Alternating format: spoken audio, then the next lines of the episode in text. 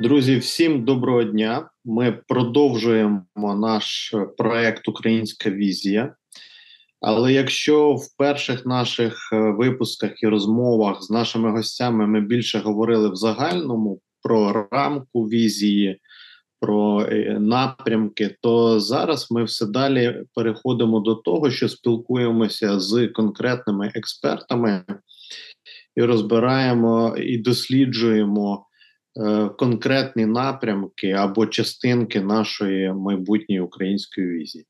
Сьогодні з нами в гостях е, Марія Золкіна. Марія журналістка, дослідниця. Вона дуже багато років займається таким питанням, як безпека, безпекова концепція України, безпекова концепція світу. Марія є головою напрямку регіональна безпека та дослідження конфліктів в фонду фонді демократичні ініціативи. Також вона вже більше року в лондонській школі економіці досліджує, вивчає питання майбутньої архітектури безпеки світу. Марія, вітаю, дякую, що завітала. Чи правильно я все сказав? Е, вітаю, вітаю, рада бачити, тільки я не журналістка.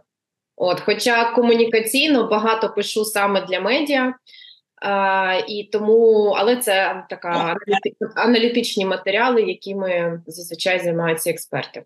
От, А все інше правильно, дякую. Да, ну просто оскільки ти дуже багато виступаєш в медіа, то в мене вже така асоціація. Мене дуже багато. Мене раніше називали соціологом. Е, через те, що в демініціативах у нас практично в кожному дослідженні є обов'язкова компонента суспільного суспільної думки різного роду, кількісні, якісні дослідження суспільних настроїв. І тому, оскільки я свої дослідження завжди включаю це, як населення відреагує, зокрема в Україні, на ті чи інші пропозиції які виринають е, по врегулюванню конфлікту, по тій же безпековій архітектурі, то мене дуже часто називали соціологіною, це вже пішло в минуле. От але я вважаю себе дослідницею політичних процесів і над цим ми працюємо. Марія, я хотів би якраз з цього розпочати, бо в нас країна молода, все лише формується, і не всі завжди до кінця розбираються, що є що, хто є хто. Тому всі все плутають. Так як я зараз переплутав е, тебе, журналіста з експертом, можеш розказати трішечки про фонд е, демократичної ініціативи? Раз, чим він займається? Далі, е, що таке справжні експерти? Да? Тому що в нас люди не розуміють. От у нас в Фейсбуці всі експерти. Нас всі експерти в усьому, але це ж велика проблема. Якщо ми не будемо розбиратись, хто такий експерт, і не будемо апелювати до експертів, е, спиратися на них, то нам складно буде, що таке експерт, і от чим ти займалася і зараз займаєшся як експерт от останні роки. Ем, фонд демократичні ініціативи працює в Україні з 92-го року, тобто наприкінці листопада нам буде вже 31 рік. Я працюю в фонді з 2012 року, тобто третину існування цієї організації. Uh, і незалежно від того, наскільки я могла працювати або співпрацювати з іншими структурами, Демініціативу з 2012 року я вважаю такою своєю професійною альма-матер. Um, ми займаємося незалежною аналітикою. Ми проводимо е, дослідження е, громадської думки. Зокрема, саме Демоніціативи є автором взагалі екзитполів. Це саме наша організація привезла перший екзитпол як технологію контролю якості виборів і підрахунку голосів. Е, і з тих пір в проект Національний екзитпол, який є незалежним і на сьогоднішній день е, проводиться демоніціативами у співпраці з Київським міжнародним інститутом соціології центром Разумкова, е, є тим незалежним екзитполом, на який багато хто і в професійній спільноті, і в медіа рівняється, коли відбуваються виборчі процеси в Україні. Я займаюся в фонді з 2014 року. Почала займатися дослідженням нашого конфлікту з Росією. Взагалі, я Моя сфера спеціалізації до 2014 року це було дослідження відносин України з Європейським Союзом, взагалі процеси європейської інтеграції загалом, політична реформа Європейського союзу. Але в 2014 році, коли Росія вперше вторглася на територію України в Крим і в е, на е, території Донецької Луганської областей, я сама з Луганщини, е, я там виросла. Мої батьки продовжували там жити до 23 лютого 2022 року. Е, тобто мені в 2014 році особисто боліло, тому що ніхто не розумів не тільки поза межами України, що відбувається, і ну мені болів в першу чергу Донбас, тому що е, була якась істерія з Криму. Було дуже зрозуміло, що це анексія. А з Донбасом почалися ігрища навколо теми сепаратистів, е, якогось місцевого протесту проти перебування далі в складі України. Це була технологія розіграна Росією, і я пам'ятаю дуже добре весну 2014 е, року, коли доводилося не тільки західним журналістам і колегам, і політикам пояснювати, що насправді там немає сепаратистів, що це гібридна технологія. Е, що це гібридне вторгнення, і ми побачимо скоро російські війська в повній краці на території Донецької Луганської області, але доводилося і всередині України пояснювати, що е, немає е, якогось антиукраїнського масового руху на території Донеччини чи Луганщини. Ну от власне займаючись цим. Е, я почала проводити разом з колегами в демоніціативах дослідження ми писали рекомендації органам влади. Ми виступали. Е, ми провели перші опитування е, в у щойно звільнених містах після того, як вони були деокуповані. Я пам'ятаю перший раунд опитувань в Северодонецьку, Старобільську, Краматорську і Слов'янську. Е, тобто я почала просто перевела це все на професійний рівень, і з 2014 року я досліджую власне процеси реінтеграції Е, державної політики стосовно окупованих і прифронтових територій. Ну і оскільки, взагалі, я більше завжди була в сфері міжнародних відносин, то я все це поєдную і поєднувала. Е, з темою переговорів з Російською Федерацією нормандський формат, мінський процес, чому е, сторони виходили з певними інтересами, чому не працювало, чому Україна погоджувалася або не мала чи мала погоджуватись на ті чи інші пропозиції партнерів і так далі. Вся ця архітектура дипломатії я її поєднувала завжди з тим, що відбувається на в полі, так би мовити, зокрема на Донбасі, і це було достатньо ефективним поєднанням е, для аналітики. Чому тому, що часто в дипломатичних переговорах виринають ідеї, які не аплікабельні до реалій і є сподівання, що політично можна протиснути якісь рішення в парламенті, в уряді, що державні діячі можуть переконати суспільство, але є речі, і от наш конфлікт з Росією, зокрема навколо Донбасу, до 22-го року, він був яскравим прикладом, коли саме резистентність до політичних поступок і територіальних поступок Росії вона була подушкою безпеки і була аргументом, підтвердженим рядом кількісних і якісних досліджень, які повторювалися і це показували. І це було аргументом для нас радити вже стосовно того, якою має бути тактика і стратегія України в переговорах з Росією. Ну а наостанок коротко про те, е, експертів у нас дійсно багато. Ем, ем, є різниця між аналітикою і експертизою, тому що експертом в окремих питаннях може бути людина, яка професійно цим займається, але вона не за родом своєї служби. Ну, наприклад, ем, державний службовець, який буде працювати в на своїй посаді і добре розбирається у сфері своєї відповідальності, його можна вважати експертом в цій ніші. А в той час як аналітика це значно ширше поняття, це професія Політичний аналітик це людина, яка працює з політичними процесами, яка враховує багато факторів, яка моделює різні дослідження, і вона робить висновки на підставі гіпотез, які потім перевіряються дослідженнями на абсолютно різного рівня. Тобто, це, це, це, це значно ширше і глибинніше і тому я зазвичай е, волію називати себе аналітиком. Хоча, звісно, в, медійному просторі ну у нас це часто плутається, і напевно пересічний слухач ну не, відчуває різниці між експертом і аналітиком.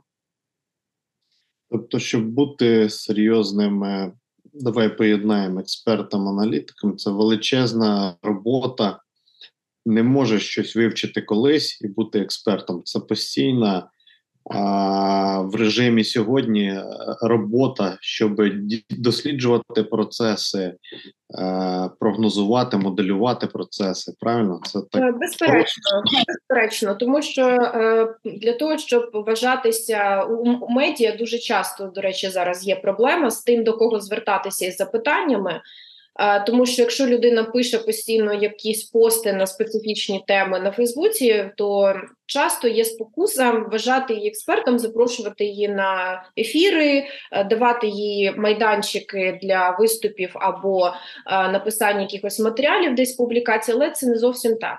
Людина бажано е, має не обов'язково, але бажано, щоб вона мала відповідну освіту. Вона повинна свій професійний шлях іти певною стежкою, тобто не можна е, управляти агропідприємством і в цей же час е, вважатися аналітиком просто тому, що вчора людина встала на стії ноги, і здалося, що вона може коментувати відносини між Китаєм і Росією, наприклад. Е, тобто, і і це не тільки в Україні, це насправді це на заході до цього прискіпливіше ставляться, але буває таке, що особливо люди, які зробили кар'єру і дійсно є фахівцями в своїй економісти, наприклад, фінансисти, які працюють між працювали в міжнародних організаціях, але коли з'являється якась умовно хайпова тема. Е, і вони починають, враховуючи свій авторитет, зароблений взагалі в іншій професійній ніші, вони його використовують для того, щоб сказати слово про те, в чому вони не розбираються насправді, і де вони не можуть вважатися експертами. Я з цим стикнулася минулого року особисто неодноразово стикалася, е, коли такі метри. Ем, професійних е, якихось там досяг купу професійних досягнень вони раптом вирішили, що їм треба коментувати тему російсько-української війни, давати поради Україні, як їй діяти. І ці люди, ем, оскільки мають авторитет, вони голови відповідних е, профільних організацій були. Вони працювали на високих посадах, тобто це не самозванці, але конкретно взяті професійні ніші вони не мають відповідної експертизи, вони не мають досвіду. Тому досвід обов'язково.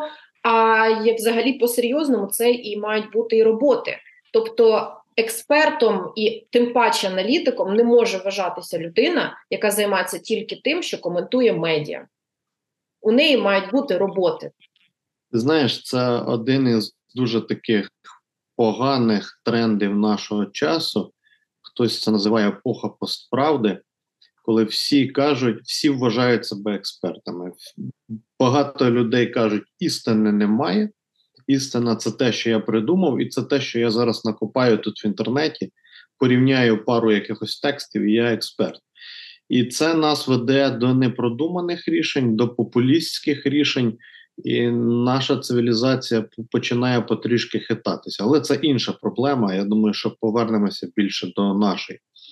Я хочу, щоб ми з тобою, оскільки ти вже там дуже багато років займаєшся питанням безпеки, більше сфокусувалися і поговорили на про геополітику, про ключових гравців, про їхні інтереси і про можливі сценарії безпекові сцена або архітектуру після воєнної безпеки в світі.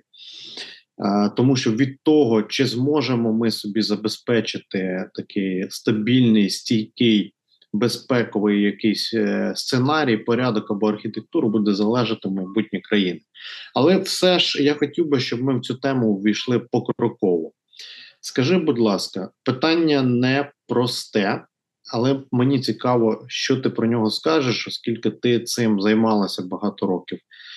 Е, Війна з Росією вона е, була для нас. Я маю на увазі зараз широкомасштабна війна. Оця остання стадія.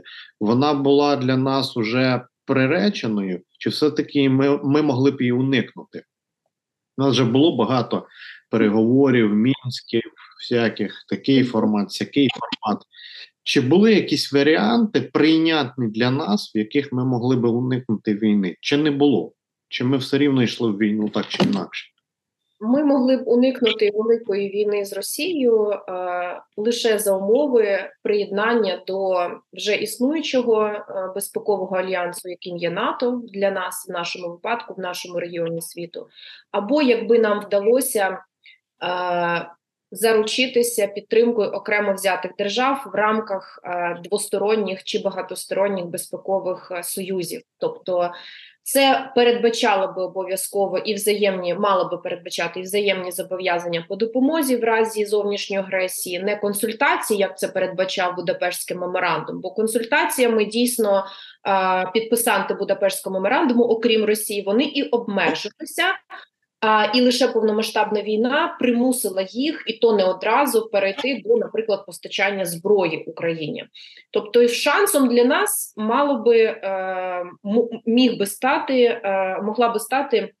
Зміна взагалі нашої приналежності перебувати поза будь-яким безпековим блоком давало зелене світло Росії, тому що це супроводжувалося відповідною політикою і щодо нас, і щодо Росії. Тобто, проблема була не просто в тому, що Україна була поза НАТО чи поза безпековими альянсами. Проблема була в тому, що не сильна.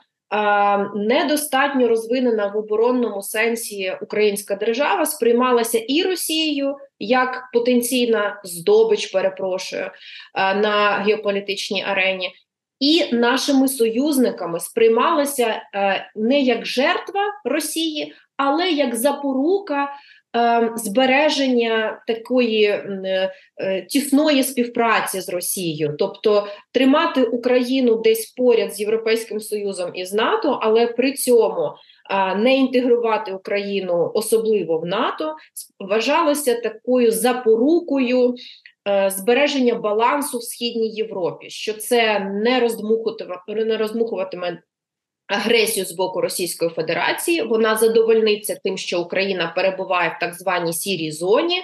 Де-факто, і як показала практика, ця стратегія виявилася наших союзників, виявилася провальною. Росія це сприйняла як слабкість, тому ж і в Україні у нас теж були помилки, тому що можна бути поза альянсами, але при цьому збільшувати свою оборонну міць за рахунок оборонної індустрії, е, за рахунок відповідного посилення збройних сил, е, збільшувати свою обороноздатність. На жаль, було вибрано і нами, і нашими партнерами на заході якийсь проміжний варіант, коли ми і не приєднуємося.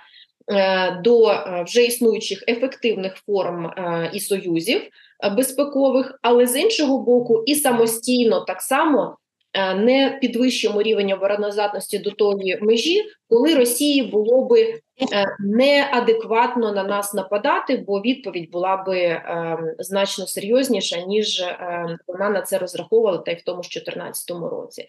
Але в нинішніх умовах, напевно, велика повномасштабна війна вона була неминучою. Щоправда, розрахунки сторін, звісно, були ем, абсолютно відмінними від того, як все обернулося на практиці, тому що Росія не думала, що це буде повномасштабна війна, і вважала, що вона закінчиться дуже швидко. Ну і як ми бачимо, частина з наших союзників так само вважала, що ця війна завершиться максимум через тиждень, і будуть нові геополітичні реалії, куди в Україні буде новий проросійський уряд.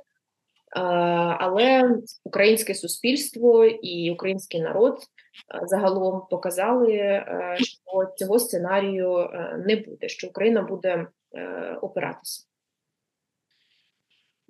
Тобто Росія десятиліттями на Заході створила таку систему наративів і міфів, що я гравець, мої інтереси треба враховувати. І якщо я хочу заграбастати Україну, ну дивіться на це крізь пальці, вам вигідніше. Ну і захід на це йшов. Захід по великій мірі е, втратив суб'єктну позицію до до широкомасштабного вторгнення і вже йшов на поводу Росії. Е, виходить, що всі ті переговори, які ми вели в Україні, вони не мали ніякого сенсу, тому що метою цих переговорів було ну фактично як ти сказала, заграбастати Україну так чи інакше. І коли ці переговори зайшли в такий собі тупік, Росія вирішила йти гарячою війною. А скажи, а коли тобі стало зрозуміло, чи коли ти вже бачила якісь е, такі ключові е, тренди, що війна буде таке? Е, я до останнього вважала, що Російська Федерація зосередиться на е, агресії саме на Донеччині і Луганщині, щоб вийти на адміністративні кордони Донеччини і Луганщини. Тобто, в 2021 році, коли Росія навесні почала збирати сили е, в неадекватних е, пропорціях на україно-російському кордоні, і коли вперше з'явилася з'явилося реальне підтвердження того, що Росія може готуватися до повномасштабного вторгнення в Україні. Я зосереджуюся, розуміючи всі попередні вісім років, я вважала, що Росії занадто нераціонально е, вторгатися в Україну з усіх напрямків, по яких вона в результаті по дев'яти тактичних напрямках е, намагалася. Здійснити свою агресію в результаті в 22-му році, тобто це виглядало для мене абсолютно нераціональним, саме тому, що я розуміла, що опір буде е, неймовірний, що підтримки місцевого населення у Росії не буде. Е, причому за 8 років з 14 по кінець 21-го було зрозуміло, що суспільне суспільні настрої стосовно ем, неможливості взагалі е, піддатися на е, російську пропаганду і російську агресію, підтримувати це.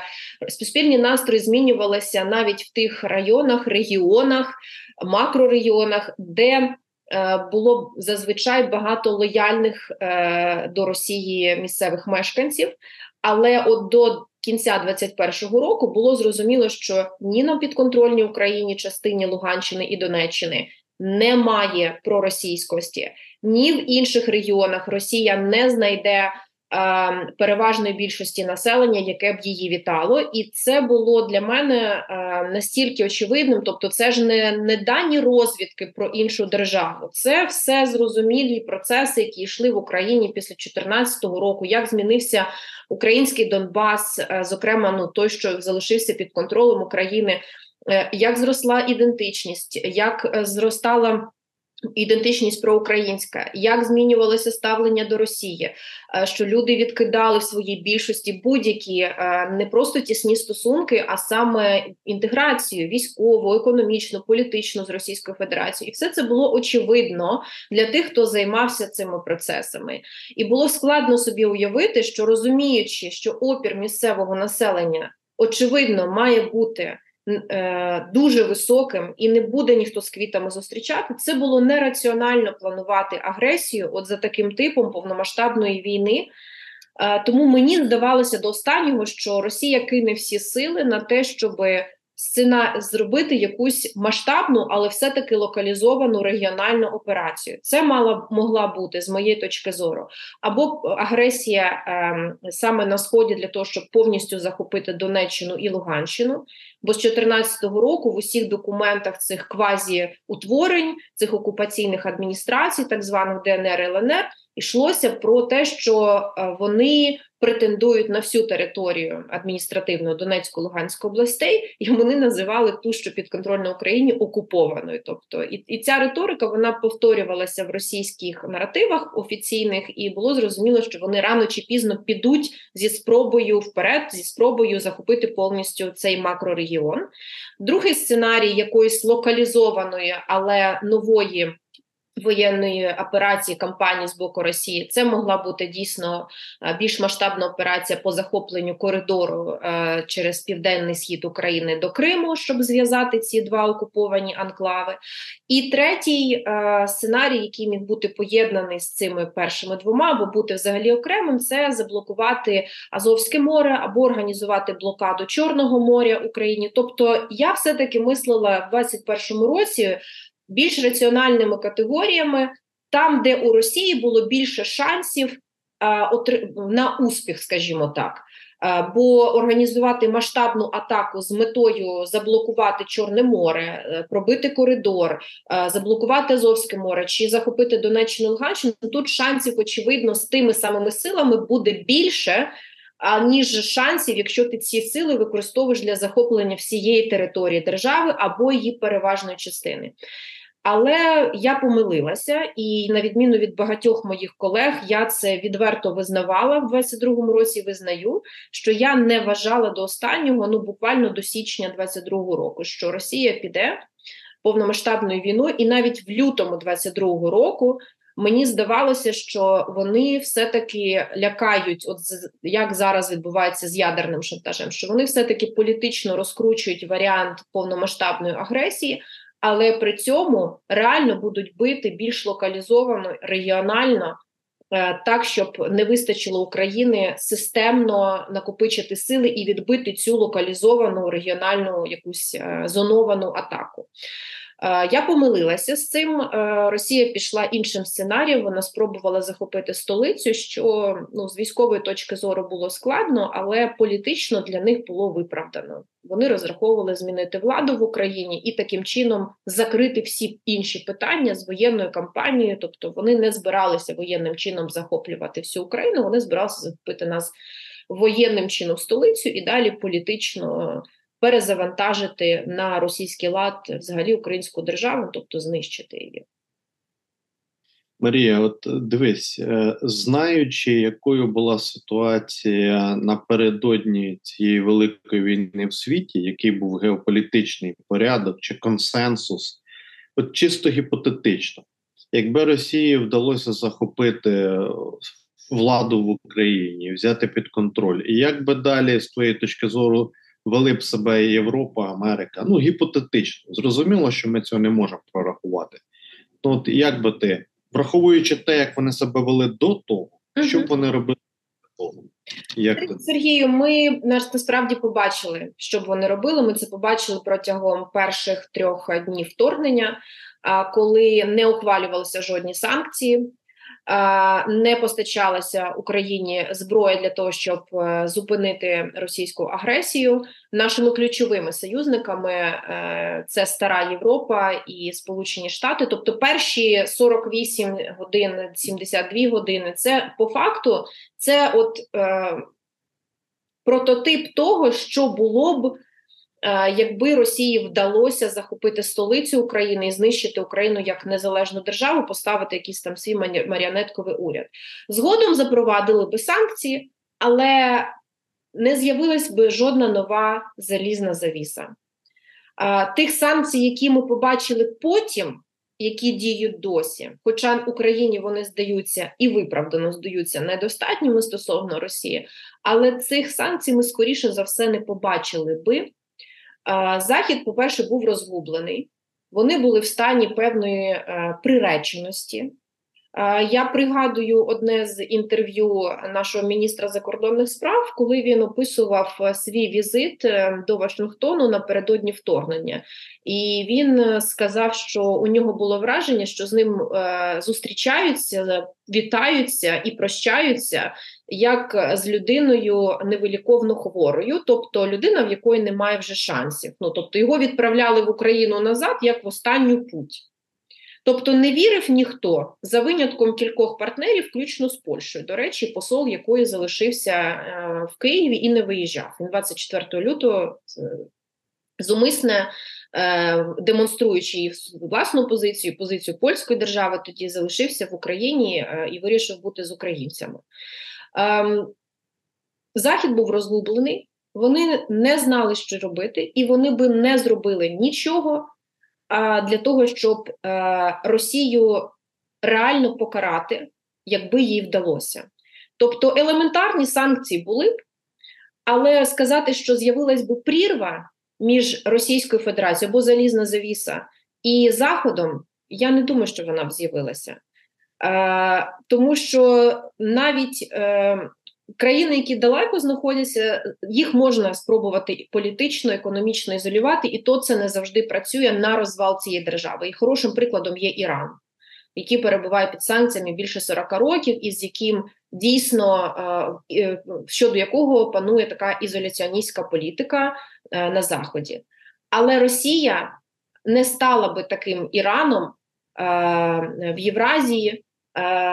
Для Західної Європи для західного світу вони би, врешті-решт, вийшли на домовленості, і мені підстави для такого гіпотетичного прогнозу, ну не прогнозу, а розмірковань е, умовних дає саме дають саме дії наших західних союзників, які боялися озброювати Україну, вважали, що це неефективно, невиправдано, що результат вже є передбачуваним. І цей результат змінила саме позиція українського народу, українського війська, політичного військового керівництва на той момент. Тобто, коли перша реакція самої держави і суспільства була іншою, і воно спрацювало, тобто держава не впала, тоді е, це вплинуло вже постфактум і на зміну дипломатичних підходів і міжнародного ставлення до нас. Дякую. Давай я ще хочу трішки продовжити цей альтернативний сценарій. От Росія захопила Україну в якомусь виді, да? а Захід це проковтнув. А Росія відчула ще більшу впевненість, силу, суб'єктність. Китай також на це подивився, сказав круто. Іран подивився, я не знаю, там е, Північна Корея подивилась. От як ти думаєш, як стратегічно в наступних років 10 могла би розвиватися ситуація? От що скоріш за все відбувалося?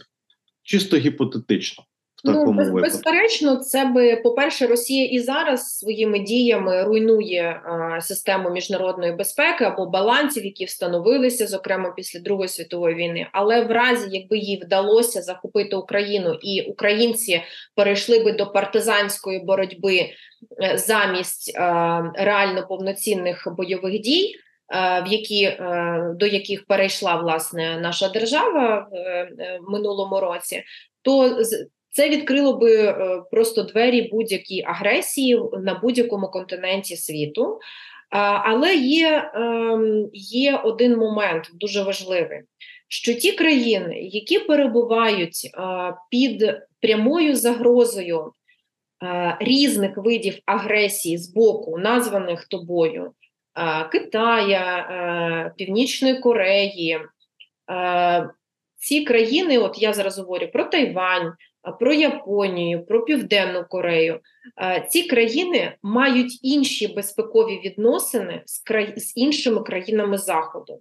Тобто Південна Корея, Тайвань, Японія, вони мають договори, зокрема і зі Сполученими Штатами Америки, договори, яких Україна ніколи не мала, і отримати які Україні зараз було би дуже серйозною подушкою безпеки на поствоєнний період до нашого приєднання до НАТО, яке залишається безперечною стратегічною метою.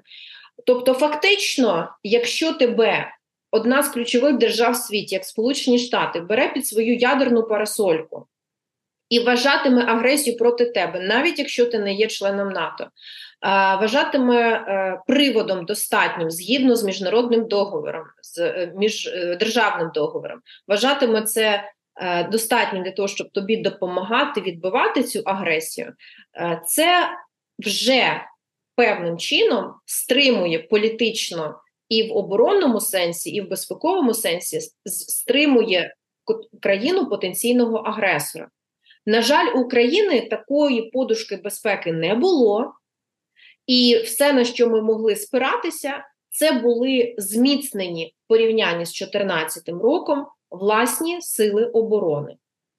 І саме тому російська державна машина зараз вважає, що це напевно було помилкою, що вони в 2014 році не пішли такою повномасштабною війною на Україну, тому що сама самі Збройні сили України і інші сили оборони за 8 років до повномасштабного реального вторгнення вони зміцнилися інституційно на рівні кадрових ресурсів і так далі. Але ти абсолютно правий, що російська агресія вона е, відкрила би е, можливості для будь-якої агресії в світі, і від і це зачепило би і ще може зачепити ті регіони, які є не менш важливими ніж Східна Європа.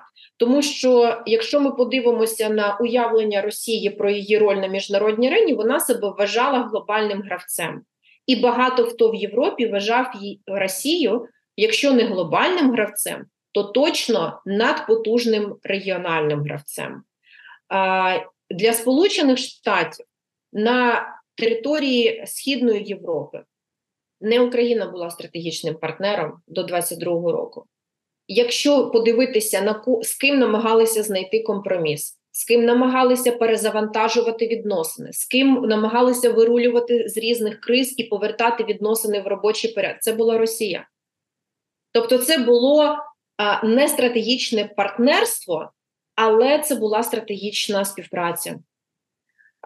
Росія, тим, що вона вторглася в Україну, вона сама себе позбавила цього статусу.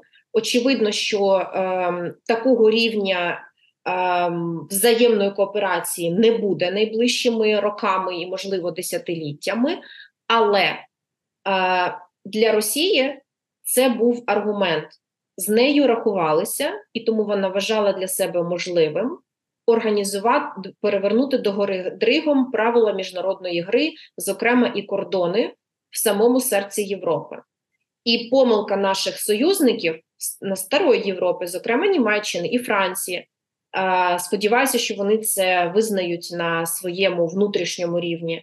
Помилка наших союзників, зокрема Сполучених Штатів, була в тому, що вони, коли дивилися на східну Європу, і, зокрема, на колишній постсоціалі... не на постсоціалістичний простір, вони все-таки рівнялися на Росію і, ухвалюючи рішення стосовно і України, і багатьох інших республік на кшталт Грузії, Молдови, вони озиралися на потенційну реакцію Москви.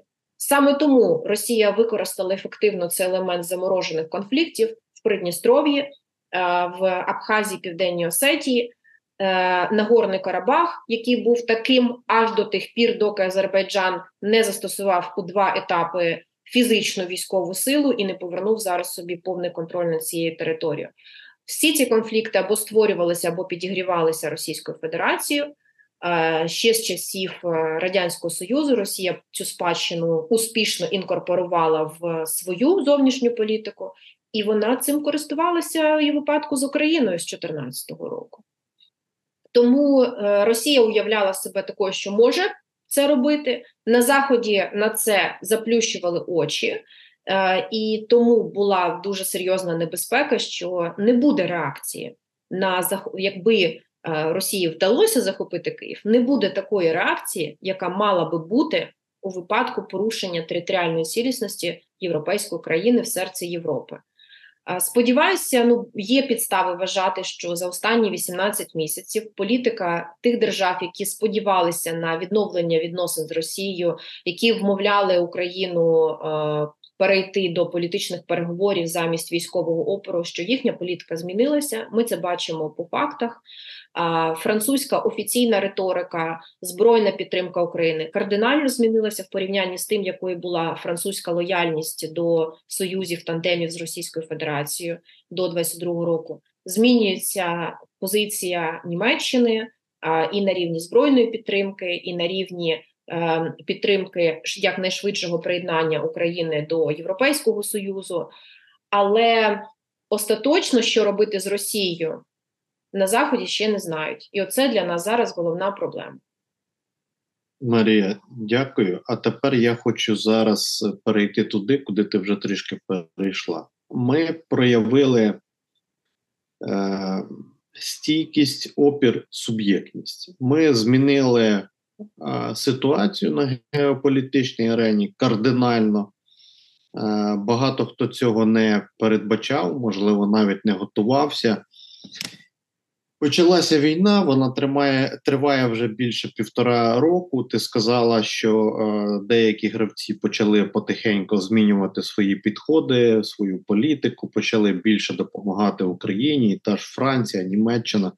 Давай зараз спробуємо розкласти оцю глобальну геополітичну арену, подивитися, як різні геополітичні великі сили приймають участь у війні, які в них прагматичні інтереси, на що вони відбувається? Ну, ключова це Європа, яка дуже неоднорідна. Є наші сусіди, яких хочеться обговорити, бо вони також дуже не, неоднорідні. Є Польща, з якою зараз напружені відносини, є Угорщина, є Прибалтика, є Стара Європа, Франція, Німеччина, Італія, Іспанія, є Англія окремо. Хотілося б поговорити про Європу, які в усіх них інтереси, на що вони сподіваються. Є окремо Америка, є окремо Китай, Індія. Ну, про великий там південь, Африку, Латинську Америку можемо торкнутися, а можемо і не торкатися зараз. От які інтереси в тих, хто нам сьогодні допомагають, або ті, хто зберігають нейтралітет? Як ти це бачиш? Що вони всі хочуть? Попри те, що є дійсно коаліція, міжнародна коаліція на підтримку України, яка складається не стільки з західних, скільки переважно з демократичних держав, це буде правильним визначенням на підтримку України. Хоча в коаліції Рамштайн, наприклад, є різні держави, і там є і країни близького сходу, деякі з яких сповідують зовсім інший режим управління країною. Тобто, але загалом, ну кістяк, звичайно, коаліції на підтримку України це демократичні держави з усього світу. Тим не менше, кожна з них дійсно має свої інтереси, і давай почнемо напевно з тих, чиї інтереси збігаються з баченням України. Збігаються, по-перше, в тому, що ця війна має завершитися повною деокупацією української території, включно з Донбасом і Кримом, з тим, що Україна після цього має стати частиною євроатлантичної системи безпеки, зокрема через приєднання до НАТО, як основною умовою збереження поствоєнного миру. І бачення, е, складова бачення номер три, е, яке важливе для України, це не просто притягнення Росії до відповідальності, а максимальне позбавлення Росії можливості для нової агресії. Це може мати різні форми, як у випадку е, дезінтеграції Росії, фрагментації, внутрішньої нестабільності, будь-яке послаблення Росії гратиме нині в нинішніх її кордонах, в нинішній її формі цього політичного режиму, воно гратиме в плюс Україні, тому що це зменшуватиме можливості Росії для агресії. От хто має приблизно таке саме бачення згідно з їхніми національними інтересами? Це наші безпосередні сусіди, це Польща, країни Балтії, меншою мірою, але практично так само країни Скандинавії. І причина для цього співпадіння в баченні, як має виглядати перемога України і поразка Росії, причиною є те, що вони мають пряму загрозу з боку Росії у вигляді спільного кордону. Дуже просто все. Тобто, ми насправді тут опускаємося на рівень не складної політичної математики, а на рівень елементарних розрахунків, що той, хто має з Росією спільний кордон, той вважає себе потенційною жертвою номер два після України.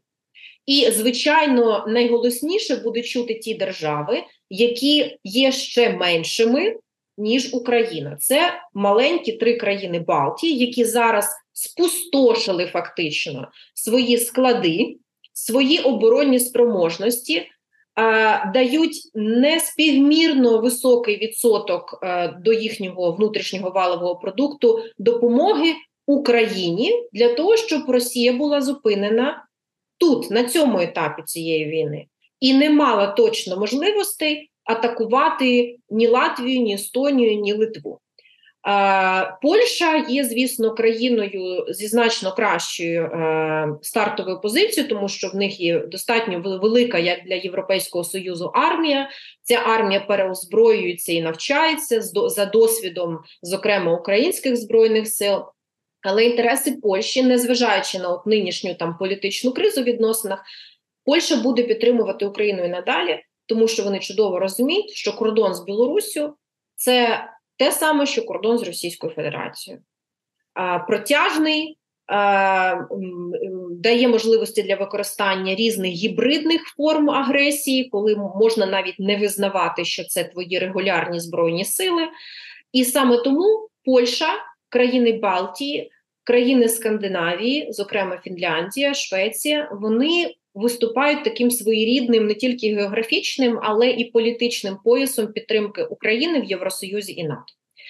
Е, до цих країн, які мають спільне з нами бачення, я би віднесла ще одну країну, яка географічно не перебуває в цьому поясі, але в якої є такі самі безпекові інтереси і бачення. Це е, Велика Британія. Е, в неї для цього є свої аргументи. По-перше, вона шукає е, нові опори для своєї для своєї міжнародної присутності і своєї міжнародної ваги після Брекситу, який був е, з таким землетрусом, не тільки всередині там з економічної точки зору, але і безперечно, е, держава має постійно боротися за своє місце на міжнародній арені як серйозний гравець. Для цього вона повинна бути в міжнародних процесах, які дивляться далеко вперед.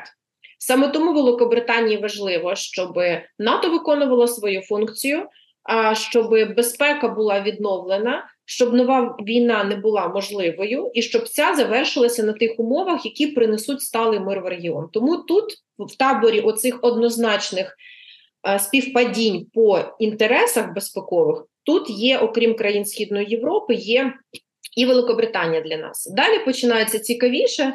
Е, далі є країни, які, е, зокрема, там, каже можна. Так. Я хочу просто підкреслити для наших глядачів е, момент, який ти сказала декілька разів, який дуже важливий. В нас є союзники, у яких співпадають інтереси. Це дуже прагматична конструкція. Тобто вони нас підтримують не тому, що вони нам співчувають дуже сильно, а тому, що прагматично інтереси співпадають. Це дуже важливий момент, який треба пам'ятати, щоб правильно будувати міжнародну і глобальну політику України. Дякую. Я е, тебе перебив. Абсолютно погоджуюся. Так, тобто, дійсно, в нас мають бути спільні інтереси для того, щоб е, їх можна було практично втілити в конкретні форми, тому що можна говорити багато про спільні принципи.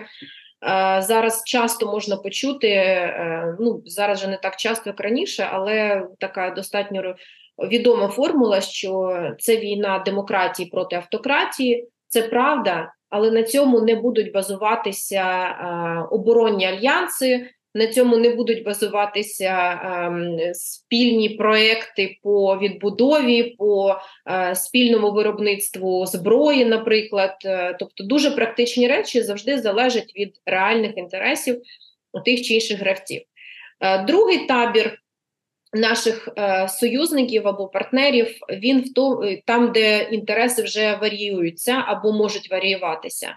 А це якраз країни, е, декілька ключових країн Старої Європи. В першу чергу це Франція і Німеччина, тому що з цими країнами є цікава історія. З одного боку, вони кардинально змінюють свою позицію. В порівнянні з тим, як вони ставилися до України і до Росії до повномасштабного вторгнення, вони вклалися політично дипломатично в те, щоб був дуже тісний зв'язок між Росією і Європейським Союзом, і постійно намагалися зробити Росію частиною якоїсь спіль з якогось спільного європейського простору. Завжди намагалися врахувати інтереси Росії при ухваленні тих чи інших рішень, навіть стосовно таких країн, як Україна чи Молдова. Цей сумнозвісна формула не розлютити е, е, Російську Федерацію якимись рішеннями, які їй можуть там стосовно України, Молдови чи Грузії не сподобатися. Тобто багато чого змінилося, і в порівнянні з вчорашньою Німеччиною німецьке суспільство держава зробило шалений просто розворот майже на 180 градусів. Але прямим інтересом Росії є зберегти можливості е, у Франції Німеччини думати, що в якийсь момент відносини. Е, між е, старою Європою і Росією можуть бути відновлені за принципом «business as usual».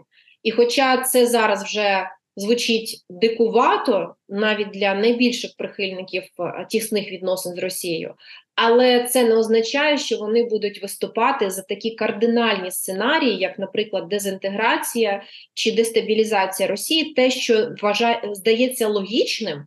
Для інших членів Європейського союзу і НАТО, як для тієї ж е, Балтії і і Польщі, наприклад. Тобто тут вже інтереси умовного Берліну і Парижу будуть відрізнятися, і в їхньому в їхній парадигмі з одного боку Україна має перемогти, але ця перемога жодним чином не повинна спричинити якраз отого небажаного для них радикального сценарію наслідків для Росії. І тут, в співпраці саме з цими партнерами, це є проблемою для України, тому що це не може не впливати на темпи і обсяги поставок озброєнь для України, на питання з фінансами Російської Федерації, які є заморожені зараз. Частина з них є заморожена е, на на рахунках західних банків, і саме з політичних мотивів, бо юристи кажуть, що навіть в нинішньому міжнародному праві, в його нинішній формі, є всі можливості експропріювати ці кошти і пустити їх на підтримку України, але не вистачає для цього політичного рішення. Тобто є вже зараз приклади, коли ті чи інші види озброєння не надаються або надаються в недостатній кількості, тобто лише стоїть галочка, що ви це, цей тип, цю номенклатуру озброєнь отримуєте. А той факт, що цього абсолютно недостатньо, і рішення політичне в тому, що нам цього не надають, ну це якось опускається, вноситься за дужки. Е, по грошах рішення, ну і звісно, це впливає на е, питання ставлення до переговорів з Російською Федерацією. Офіційно ні від Франції, ні від Німеччини ми не почуємо, що Україна мала би погодитися з окупацією українських територій. Позиція якраз таки протилежна. Але якщо копнути глибше, і в цьому є якраз е, сенс аналітики, що так званий Deep State, е, в тому числі серед французьких і німецьких чиновників, оця державницька машина вона не буде виступати зараз за розподіл між Україною і Росією української території. Але лунають думки і лунають позиції е, про те, що цей сценарій замороження якоїсь лінії розмежування він може бути прийнятним. Тобто, якщо для України погодитись на замороження лінії фронту і припинення спроб деокупувати цю територію, це неприйнятно.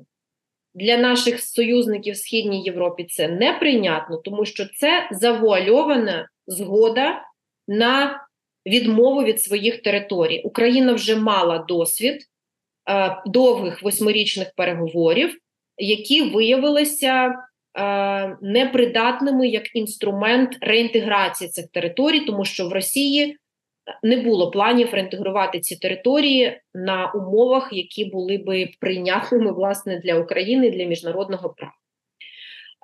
Але тому зараз Україна на це не погоджується. Для нас це неадекватний варіант. Але для багатьох на Заході це не видається катастрофою, і з їхньої точки зору раціонально це може бути не те, щоб краще, але це може бути простіше тому що гіршим за тривалий і малопередбачуваний за наслідками збройний міжнародний конфлікт для багатьох експертів і політиків в тій же Франції і Німеччині. Е, ну, гіршим за це, е, напевно, нічого не може бути, окрім застосування якоїсь е, заборонених видів озброєння. Кращим за це, з їхньої точки зору, може бути додати якоїсь передбачуваності в цю ситуацію, в цей конфлікт. І, на жаль, для України ця передбачуваність часто уявляється як політична домовленість про замороження активних бойових дій відповідно до тієї лінії розмежування, яка існуватиме на момент досягнення цієї домовленості. Це чи це означає, що нам з цими партнерами взагалі не по дорозі? Ні. Але це означає, що їхнє бачення того, що є прийнятним, а що є однозначно неприйнятним, може відрізнятися від того, яке бачення має Україна. Е, і третій момент е, по це по наших союзниках або по наших партнерах е, це Сполучені Штати. Це, напевно, найскладніша історія для нас тому що з військової точки зору в абсолютних цифрах це безперечно основний воєнний донор України і по фінансах, і по а, збройній підтримці. По ВВП інша історія, тому що пропорційно країни Східної Європи пропорційно дають нам більше відповідно до їхніх можливостей ресурсів, ніж Сполучені Штати пропорційно до американських спроможностей. Але в абсолютних цифрах це, звісно, основний партнер стратегічний партнер. І, на жаль, для України в Сполучених Штатах немає готовності е, прирівняти перемогу України до нищівної поразки Російської Федерації. Саме через те, що остаточно не вмерла ще формула про те, що інтереси Росії в той чи інший спосіб е, рано чи пізно доведеться враховувати для поствоєнного сталого миру. Більше того, за останні два роки додався ще один аргумент е, на користь саме такої обережної політики, яка би е, попереджувала поразку Росії аж до її дезінтеграції чи максимальної дестабілізації внутрішньої. І цей аргумент це посилення Китаю. Бо якщо ми подивимось на пріоритети і інтереси зовнішньої політики Сполучених Штатів, Великобританії то ми побачимо, що загроза номер один для них в їхній парадигмі це не Росія. Росія для них це вже не актуально, а це Китай. І вони уявляють собі зараз, е, що є прийнятним, а що є неприйнятним в рамках завершення цього конфлікту в Сполучених Штатах. Уявляють собі не з огляду просто на Росію, місце Росії в Європі. Вони уявляються з огляду на те, як це вплине на позицію Китаю, чи це посилить Китай чи ні. І ось якраз нищівна поразка Росії, яка би супроводжувалася умовною політичною внутрішньою смутою в Росії, е, можливою дезінтеграцією, початком якихось внутрішніх протестних рухів, національних, зокрема, е, тобто тріщина в російській державі, вона вважається такою, яка дозволить Китаю взяти Росію під свій контроль і максимально зміцнить саме міжнародну позицію Китаю. І цього сценарію бояться в Вашингтоні. Він є небажаним абсолютно. І тому у нас є тут е, не тільки фактор регіональної безпеки, а фактор взагалі міжнародної безпеки, геополітичної ситуації. На жаль, е, Поки що тактика дуже обережна стосовно Росії, і я не бачу е, підстав вважати, що в наступному виборчому е, році в Сполучених Штатах в розпал виборчої кампанії адміністрація Байдена змінить свій підхід щодо обережної дозованої підтримки України, яка точить Е, ресурси і потихеньку виснажує ресурси Російської Федерації, послаблює Росію як глобального і навіть регіонального гравця, але при цьому не призводить до остаточної поразки нищівної Російської Федерації, і відповідно ну не відбувається і повної деокупації українських територій. Я боюся, що ця тактика вона буде продовжуватися, тобто підтримка буде тривати, але її буде недостатньо для того, щоб ворога знищити. Е, і причина в цьому, як я вже сказала, вона не обов'язково стосовно Росії, вона стосовно взагалі, як це вплине на те, як цю поразку Росії може використати зараз ключовий конкурент Сполучених Штатів на політичний конкурент це Китай. А у Китаю інтерес е, теж е, дуже раціональний. Е, їм не потрібно за будь-яку ціну, щоб ця війна завершилася поразкою остаточною, тому що тоді. Е, це, це, до речі, дуже цікаво, тому що те, чого бояться в Вашингтоні і частково е, е, на континентальній Європі, це не завжди е, взагалі співпадає з позицією, а чого хоче той самий Китай. Тобто поразка Росії, якої так бояться, як інструменту посилення Китаю на заході, зокрема в Сполучених Штатах, в самому Китаї поразка Росії теж не потрібна, і вона уявляється як щось, чого треба уникнути. Але максимально послаблена Росія Китаю вигідна. А, І Китаю вигідно паралельно з цим, і він цим зараз активно займається. А, Фактично замінити той, Ту частину ринку політичного і економічного в Європі на континентальній Європі, яку до цього посідала е, російська сторона. Про що йдеться? Йдеться власне про м'яку силу за рахунок економічних зв'язків, за рахунок е, вливання коштів, за рахунок спільної кооперації, за рахунок кооперації, і цим зараз активно займаються Німеччина і Франція. які роблять фактично, як на мене, ту саму помилку. Вони вважають, що за рахунок зміцнення економічних зв'язків з країною вони можуть попередити, знизити ризики якоїсь ескалації. З Росією була саме така стратегія, і вона не спрацювала. Ем, залежність Європи від Росії, економічна по газу, по енергоносіях загалом тісні економічні зв'язки, зокрема тієї ж Німеччини, вони жодним чином не дозволили Німеччині зупинити Росію від планів агресії. І навпаки, вони послабили в результаті позицію самої Німеччини і самої Старої Європи. І зараз е, постійна човникова дипломатія з боку Китаю в центр Європи для того, щоб зміцнювати економічні зв'язки, для того, щоб і без того така активна економічна співпраця ще посилювалася. Як на мене, це виглядає просто повторенням тієї самої тактики, яку Західна Європа мала стосовно, зокрема Німеччини, Франція, мали стосовно Російської Федерації. Це та сама помилка. Ем, і Китаю важливо, і ми це побачили в офіційній риториці Китая, в позиційних документах Китая. Для них взагалі в їхні інтереси не входить відновлення територіальної цілісності України по факту. Тобто, я в якості принципу і проголошування принципу територіальної цілісності окей, і вони це так і включили в свій план миру, план по досягненню миру, так званий. Але на практиці е, не йдеться про те, щоб вони підтримували виведення російського контингенту з української території. Тому, коли українська сторона покладає або покладала до недавнього часу активні надії на Китай, що вдасться е, через контакт з Пекіном в якийсь обхідним шляхом вплинути на Російську Федерацію і використати цей капітал, якби символічний ем, е, з китайського боку, ну вони не можуть бути виправдані, тому що наші інтереси не співпадають. В інтереси Китаю не входить відновлення, повне відновлення територіальної цілісності України, тому що це буде означати, що російський контингент виведений, а це однозначно означає поразку Російської Федерації умовним силам Заходу, як це уявляється в Китаї.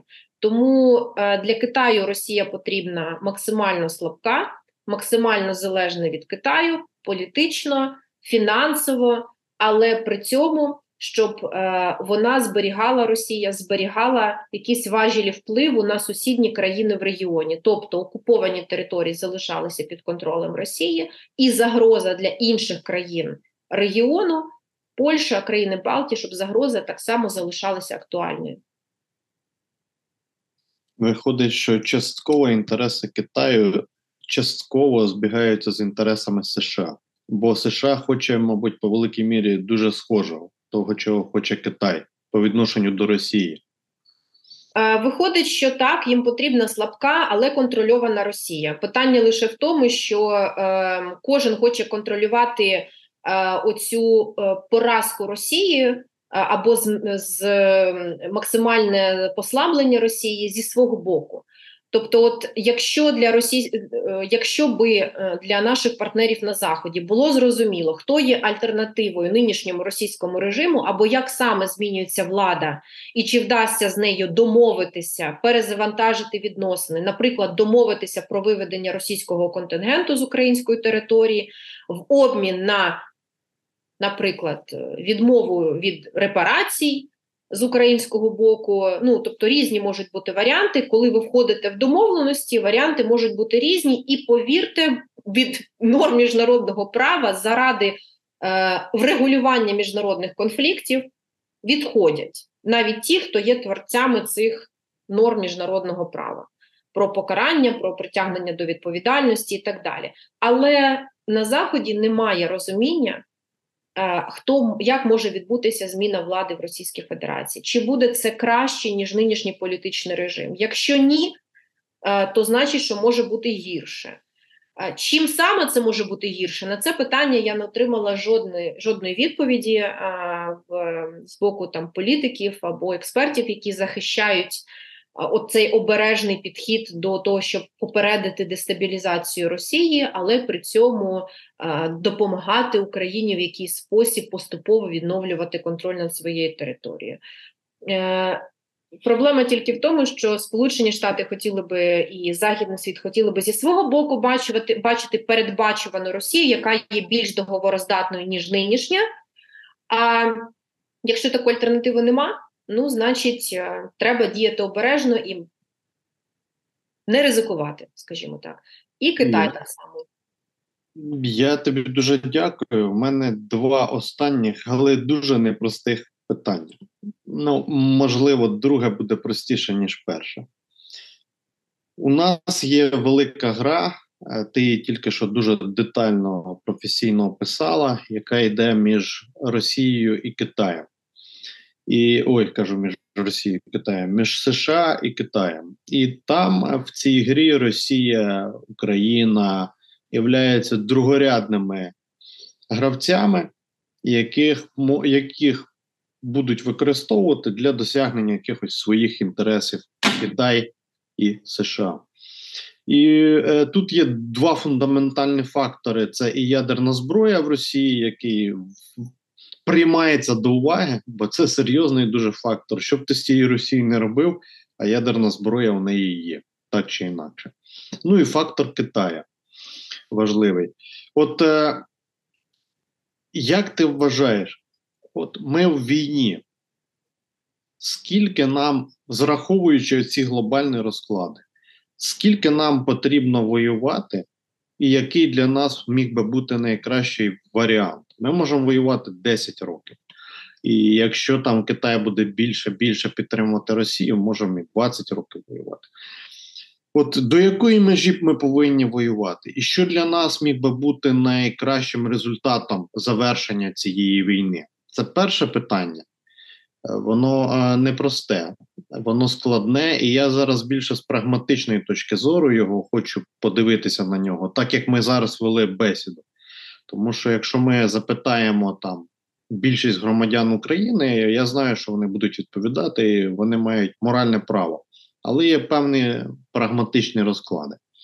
І друге, Після того, як ми досягнемо якогось результату, мені цікаво, як ти його бачиш, якою має бути для нас, для України, оця післявоєнна архітектура безпеки?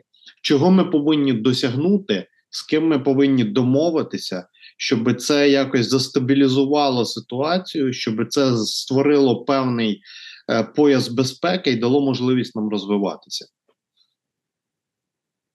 Питання, е, скільки і як ми будемо і повинні воювати, питання дуже просте е, і складне водночас, тому що е, з одного боку, з відновленням територіальної цілісності України. Коли б це не відбулося, наша війна з Російською Федерацією не завершиться, не завершиться до тих пір, доки Україна не стане частиною більшого серйознішого альянсу, і, відповідно, з'явиться у Росії просто стіна, е, яка заважатиме їй е, спробувати в, воювати з Україною далі. Е, Тому ці два питання вони пов'язані між собою. І якщо Україна навіть після успішної деокупації, коли б це не відбулося, повторююся, ем, Е, своєї території не приєднається до НАТО або не матиме аналогічні е, з духом НАТО міжнародні е, двосторонні або багатосторонні оборонні безпекові альянси з іншими країнами, коли війна з Україною означатиме для Росії війну з усім альянсом, в тому числі залучення, можливе залучення контингентів цих країн до відбиття цієї агресії, от до тих пір війна з Російською Федерацією не завершиться. І про це говорять е, дуже поважні е, військові аналітики, які е, завжди поправляють нас, політичних аналітиків, коли е, використовується в контексті. Е, російсько-української війни оця тактика е, подумати про заморожений заморожений конфлікт.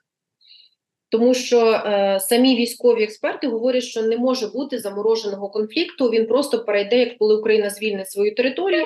Цей конфлікт перейде на е, рівень е, на рівень Україно-російського кордону. І всі ці е, провокації, ракети, агресія, ем, сутички, все це буде тривати, але воно просто буде тривати по лінії україно-російського кордону, але при цьому не е, вже на території України. Тому війна наша з Росією не завершиться, навіть не обов'язково завершиться, навіть якщо ми відбуваємо всю свою територію. Це дуже важливо. Другий момент е, стосовно термінів. Завершення війни не обов'язково е, має е, виглядати як кровопролитне, кровопролитна е, кампанія наземних сил України до останнього, до останньої точки окупованої території. Чому? Тому що нищівна поразка на полі бою може відбутися не обов'язково фізично на півдні Кримського півострова. Ключова битва може бути зовсім в іншому місці, яка може означати, що війна для Російської Федерації проти України на цьому етапі завершена. Тобто, саме я наскільки я бачу по по тому, як ми е, з якими зусиллями ми намагаємося прорватися зараз до перешийку, якими зусиллями ми намагаємося зараз перерізати фактично для Росії коридор з Криму на окупований Донбас, для того, щоб розірвати цю російське російське групування на дві частини. Мені здається, що це власне в цьому і є цей план. Тобто, політично за поразкою Росії отут, щоб Крим виявився наземно фізично заблокований, щоб угрупування, яке залишиться на сході України, Е, частина Запорізької області, Донецька і Луганська, щоб воно виявилося логістично відірваним від Криму, і в них єдина можливість це була тільки територія Російської Федерації як тил. Саме в цьому є на нинішньому етапі, напевно, бажане е, завдання Росії тієї поразки, після якої щось може змінитися. Тобто такі великі війни за міжнародним досвідом вони проходять різні етапи. І перемога однієї сторони, військова і політична, і поразка відповідно іншої сторони, вона може розкладатися на багато різних етапів, тактичних, які прив'язані до окремо взятих воєнних кампаній. От зараз ми на етапі тривалої контрнаступальної кампанії, метою якої є перш за все перерізати горловину, яка поєднує е, російські окупаційні сили. Е, від Криму до окупованого Донбасу до, до кордону з Російською Федерацією. Якщо Україні це вдається, це змінює, це автоматично впливає на позицію наших союзників, на позицію наших партнерів, для яких це буде додатковим аргументом, що е, Україна досягає своїх тактичних цілей на, на полі бою, і відповідно будуть ухвалюватися політичні рішення про те, щоб підтримати Україну на наступному етапі. Е, цієї воєнної кампанії по відбиттю контролю над своєю територією, або е, можуть включатися, як це не раз бувало в історії міжнародних конфліктів, включаються інші фактори, які не можна передбачити і на які не можна вплинути, тому що серйозна військова поразка на полі бою це те, що зазвичай. Е, серйозна частина, серйозна кількість авторитарних лідерів ні політично, ні фізично не посилюють і з ними щось відбувається. Їх усувають від влади, у них е, хапає серце, ще щось. Е, і на це не може вплинути ні Україна, ні країни Заходу. Е, якщо такої поразки зазнає російська армія на території України, і це я повторюся, це навіть ми не говоримо про фізичне, фізичну повну деокупацію. Це просто дуже серйозна логістична поразка Російської Федерації і тактична поразка. І це може викликати певні процеси і в Кремлі, і в Російській Федерації, і додати визначеності щодо політики стосовно Росії на Заході. Тобто, це запускає вже якісь інші елементи, які нам можуть допомогти. Я не беруся говорити жодними, звісно, е, ні політично, ні військово, тим паче. Я не беруся говорити про жодні терміни. Але я бачу, що інтерес України в тому, щоб не погоджуватися найближчі декілька років не погоджуватися на замороження лінії розмежування. І в цьому є, як на мене, зараз е, консенсус між з одного боку політичним крилом керівництва держави і військовими. питання буде лише в ресурсах, тому що політично ми не можемо погодитись на передишку на паузу, хай би якою потрібною вона була, оскільки для нас це автоматично означатиме втягування України або в переговори про невідомо що, по факту про визнання Е, анексії цих територій Російською Федерацією, бо Росія вже не буде вести переговори про повернення цих територій, начебто під контроль України, як було в нормандському форматі і е, безпосередньо на тактичному рівні в мінській тристоронній контактній групі. Зараз йдеться лише про визнання факту агресії і факту анексії. Е, і Україна про це говорити не буде, а значить, що це буде просто позиційні бої. Які даватимуть час Російській Федерації відновити сили і спробувати завершити те, чого вона не завершила в 2022 році, тобто повалення взагалі України як е, незалежної держави.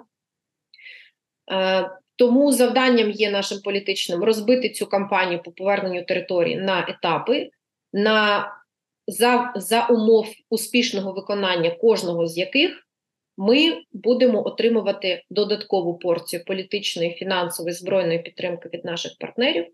І варіант із замороженням лінії розмежування він виглядає як чи не найбільш ризикований, тому що де-факто це буде втрата території. Підтримка Заходу автоматично піде на спад. Якщо ще почнуться переговори, то взагалі можна забути про е, те, щоб ми би військовим чином потім повертали територію. Саме тому я, наприклад, як ем, аналітик, я категорично не сприймаю пропозицію багатьох е, експертів. Це ця пропозиція зараз активно лунає за зачиненими дверима на заході. І не за і не за зачиненими дверима, теж ем, про те, що може Україні варто розглянути варіант приєднання до НАТО частинами, тобто в якийсь момент те, що підконтрольно уряду приєднується до НАТО, Стосовно того, що є окупованим, робиться референс, що це зараз не підпадає під парасольку захисту НАТО, але по факту це буде означати погодження України е, згоду України з розділом своєї території, тому що став, погодившись на членство в НАТО частиною, що підконтрольна уряду, ми автоматично позбавимо себе політичної можливості здійснювати збройну контрнаступальну кампанію стосовно окупованої частини.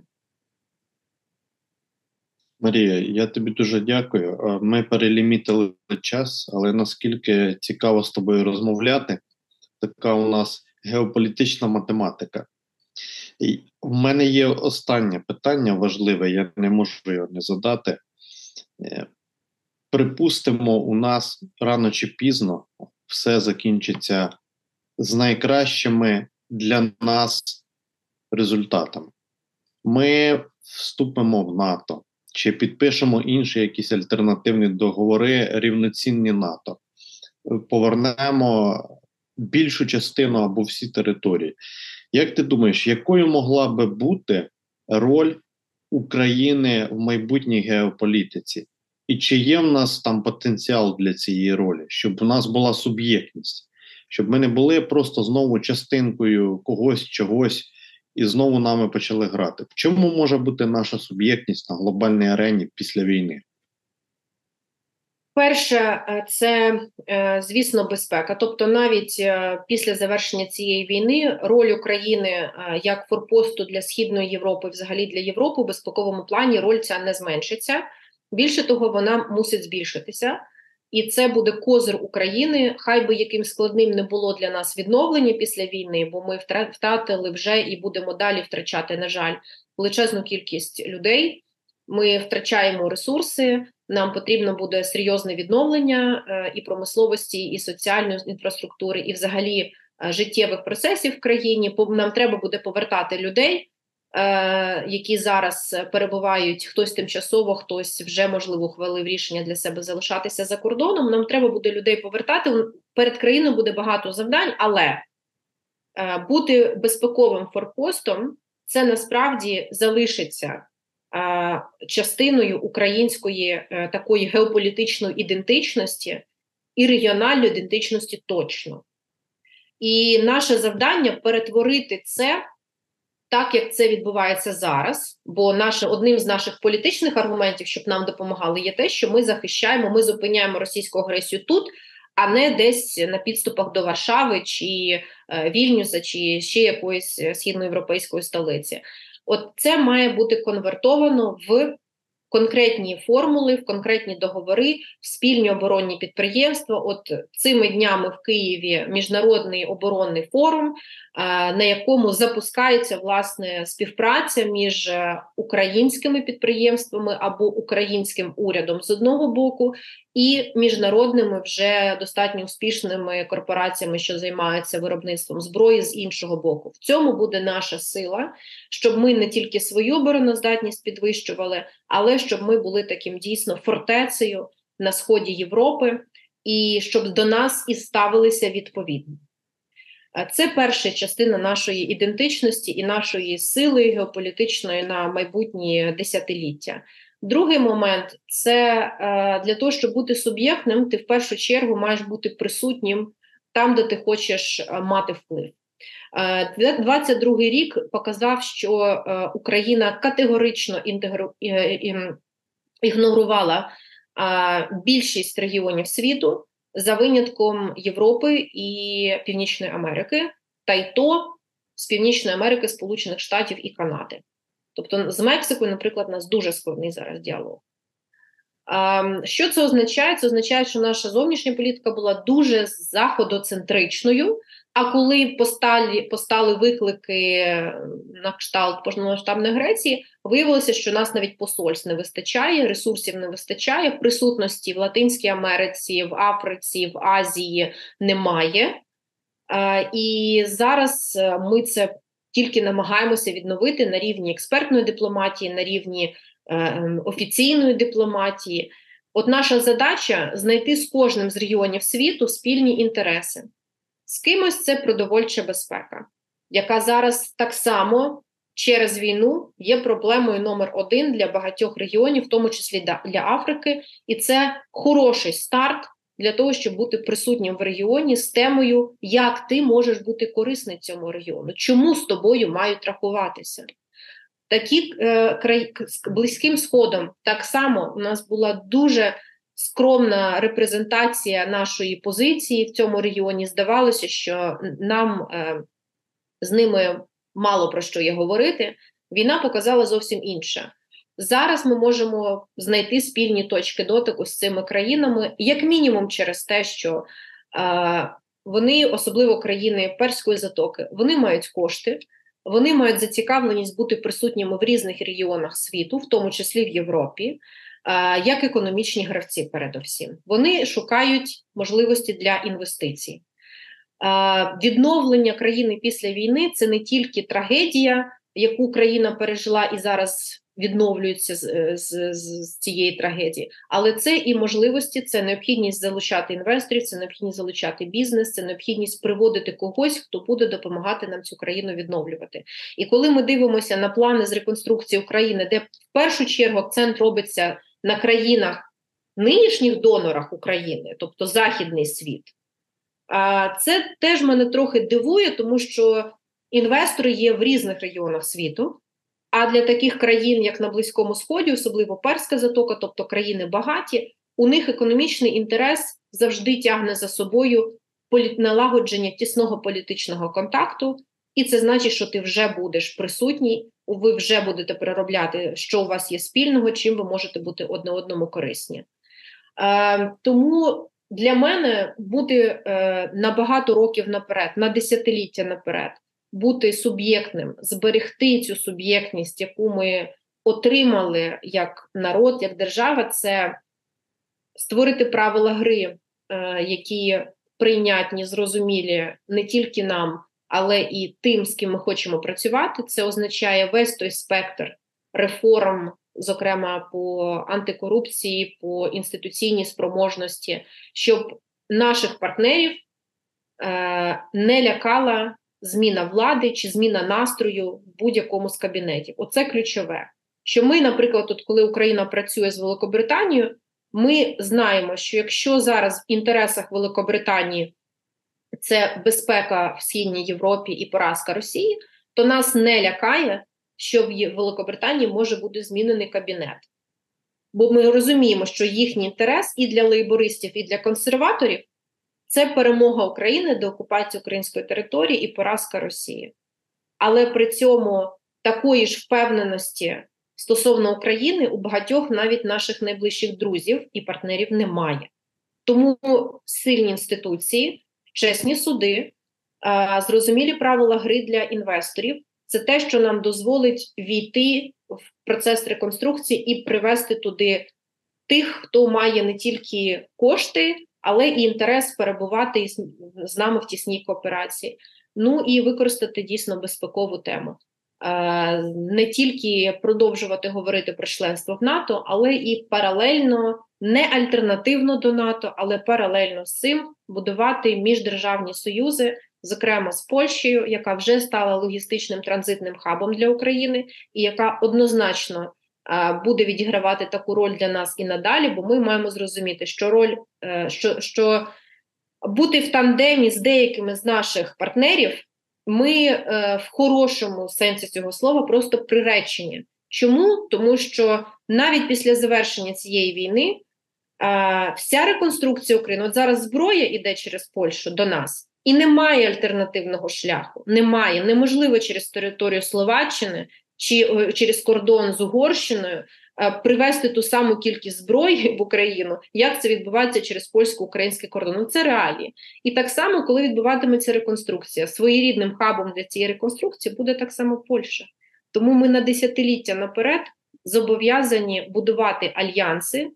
І в чому окремо наша е, ще останній момент наша сила Україна зараз має унікальний шанс значно швидше, ніж ми на це розраховували, стати членом Європейського Союзу і НАТО, в тому числі. Без повномасштабної війни е, е, стратегія тримати Україну на відстані е, витягнутої роки вона би працювала до 2050 року, як мінімум. Зараз є шанс це змінити, і тут потрібно показати, що Україна спроможна за стандартами, за рівнем розвитку інституцій за політичною культурою.